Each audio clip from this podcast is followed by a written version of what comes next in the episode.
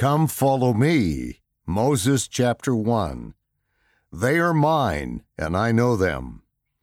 By Matthew C. Godfrey, Church Magazines. Have you ever felt insignificant? You may have felt this way when you've thought about how many people there are in the world, or looked at how many stars are in the sky.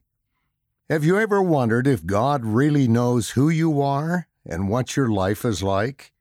If so, then Moses has a message for you. In a vision, God showed Moses every speck of the earth and all the people who would live there. They were as numberless as the sand upon the seashore.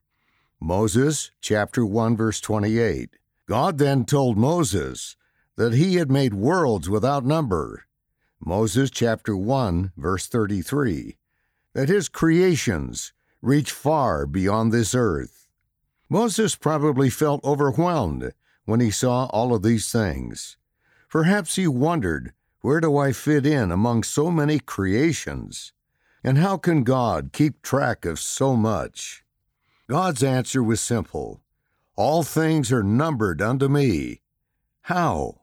They are mine, and I know them. Moses chapter 1 verse 35. God knew who Moses was, even as he knows all of his children, as well as all of his creations. All of them are his, the stars, the sand, and especially his children on the earth. They are the whole reason that He made the earth. Their eternal salvation is God's most important work.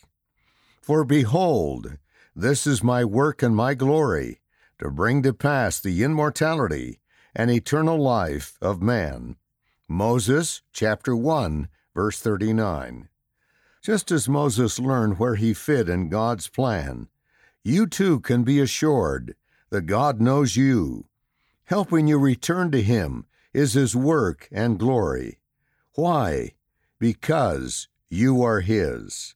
And there is nothing insignificant about that. Sidebar He knows you. Ask Him. Pray to have eyes to see God's hand in your life and in the world around you. Ask Him to tell you if He is really there, if He knows you. Ask Him how He feels about you, and then listen. President Russell M. Nelson, Come Follow Me, April 2019, General Conference, Ensign or Liahona, May 2019, page 90. End of the article.